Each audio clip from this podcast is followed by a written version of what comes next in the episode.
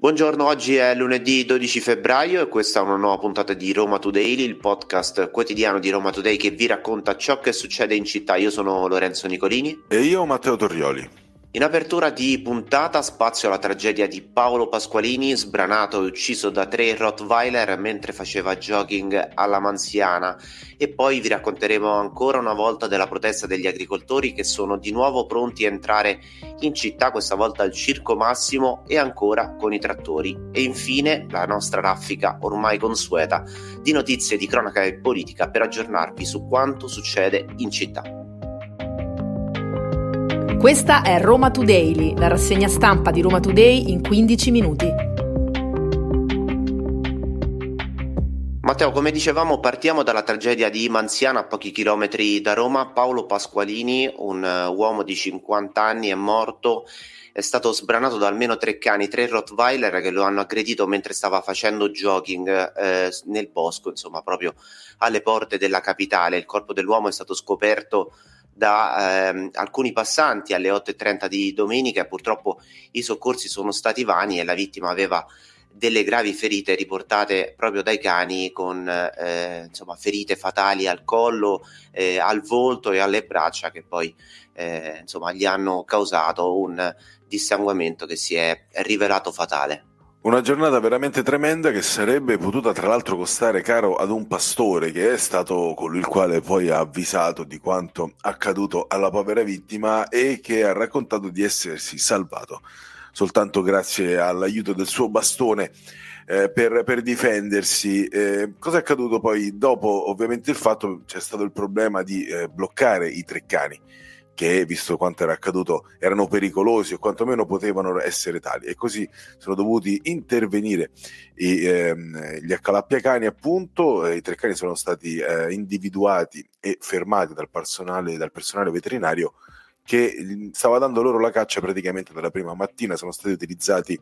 dei proiettili con del sedativo che li hanno narcotizzati poi sono stati presi e portati in un canile eh, della zona e sono stati sequestrati Cosa succede adesso? Allora, ovviamente,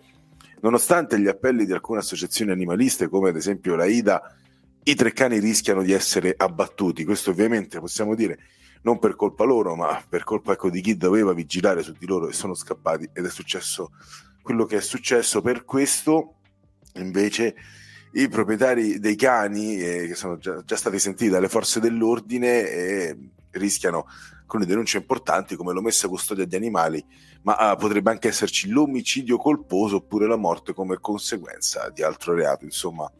rischiano veramente grosso. Eh sì, anche perché poi ne parlavamo prima di eh, registrare la puntata, di fatto questa notizia è diventata una notizia eh, di carattere nazionale. Eh, come diceva Matteo, la Procura di Civitavecchia insieme ai carabinieri stanno indagando eh, sul caso perché la responsabilità adesso diventa dei eh, padroni, ma che cosa dice la legge? Andiamolo un attimo a vedere insieme perché eh, c'è l'obbligo chiaramente di tenere i cani al guinzaglio, lo sappiamo, eh, ma quali reati poi eh, va a, a, appunto rischiare il padrone? Quello di omessa custodia è il primo tra tutti perché i cani, sì è vero, eh, devono essere tenuti al guinzaglio eh, quando si va a fare la passeggiata, ma c'è anche un controllo anche quando stanno nella propria proprietà eh, privata, eh, come nel caso appunto di Manziana, perché di fatto i cani sarebbero scappati da una proprietà eh, privata, quindi ecco perché si potrebbe configurare il reato di omessa custodia, ma non solo, perché poi ci sono anche una serie di reati eh, commisurati anche alle conseguenze eh, che appunto potrebbero comportare da un'aggressione, come nel caso drammatico di Manziana, come diceva Matteo, si può eh, anche mh, mm, eh, ipotizzare dei reati ancora eh, più gravi come per esempio morte di conseguenza di altro reato che di fatto è un reato simile a quello di omicidio. Ma non solo perché eh, chi ehm, insomma non custodisce bene i propri cani rischia anche di causare una serie di reati come per esempio quello di maltrattamento di animali perché nel caso in cui ci si difende da un'aggressione di, eh, da parte di un animale chi chiaramente insomma eh, aggredisce l'animale rischia il reato di maltrattamento di animali. Ecco perché è importante eh, essere insomma fedeli a quello che dice il codice penale perché poi di quello si sta trattando. E eh, ricordiamoci anche un altro reato insomma che eh, si rischia nel caso in cui eh, appunto ci siano dei danni cagionati dall'animale, cioè quello dell'articolo 2052 del codice civile, ossia responsabilità di danni cagionati dall'animale, quindi vuol dire che oltre sul piano penale si rischia di andare anche sul piano civile, quindi vuol dire anche un risarcimento danni ingente. Quindi sicuramente questo sarà un tema eh, che verrà trattato sia da un punto di vista romano ma anche da un punto di vista nazionale. E che serve anche ecco, per far capire che tenere un cane, eh, anche, soprattutto di questa portata, non è uno scherzo, non è un semplice eh, passatempo. Ma andiamo a chiudere il racconto di questa notizia eh, che, come dicevamo, ha praticamente mh, a livello di cronaca ecco, fatto parlare eh, tutta, tutta, l'Italia eh, ha mh, parlato del, di quanto è accaduto, ovviamente anche la sorella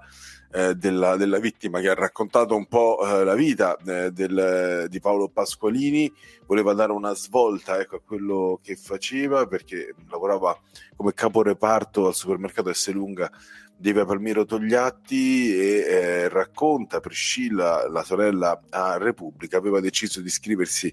a scienze motorie, era amante dello sport e del canto e per questo stava studiando e mi aveva chiesto aiuto perché io studio medicina, quindi era un uomo che stava cercando di cambiare vita appunto e invece purtroppo non, la, non ce l'ha fatta, è stata fatale questa corsa eh, di mattina con l'aggressione dei tre Rottweiler. E adesso cambiamo radicalmente argomento perché dopo le proteste dello scorso fine settimana, eh, con appunto la manifestazione eh, fino al Colosseo con i trattori, gli agricoltori tornano a, protestare, a, mh, mm, tornano a protestare, lo faranno con una manifestazione al Circo Massimo che ci sarà eh, giovedì prossimo, come ha sottolineato Dalino Calvani, leader del CRA Agricoltori Traditi. Comunichiamo a tutti che il CRA, Comitati Riuniti Agricoli, oggi, oggi 10 eh, febbraio 2024 è appena uscito dalla questura di Roma eh, concordando con il questore di Roma i metodi e i modi di una prima, ripeto, una prima di manifestazioni che poi ce ne saranno altre, altre ad oltranza per il giorno giovedì 15, 15 febbraio al Circo Massimo dalle ore 15 autorizzati anche mezzi agricoli. Vogliamo, lanciamo un invito a tutte le categorie, agricoltori, artigiani, commercianti, cittadini, consumatori, tutti, perché questa è la manifestazione di tutti.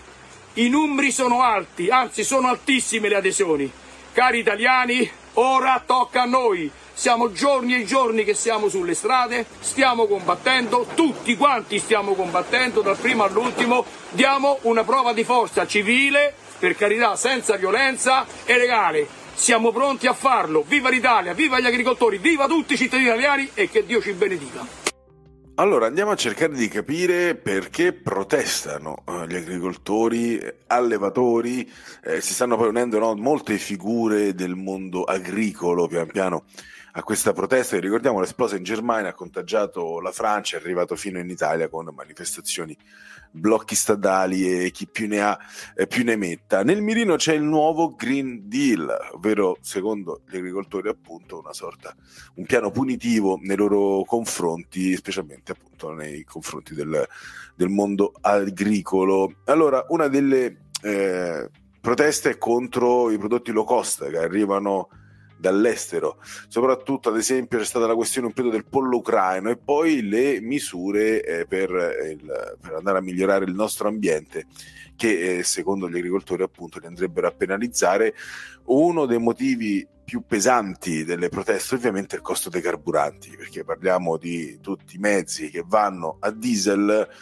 ed hanno dei serbatoi che ovviamente non sono come le nostre automobili, ma parliamo di serbatoi importanti con dei consumi che neanche ci immaginiamo e ovviamente lì i costi lievitano, lievitano e di molto. Ci sono tanti altri motivi per i quali ecco, gli agricoltori eh, protestano contro la farina di insetti, anche questo, nonostante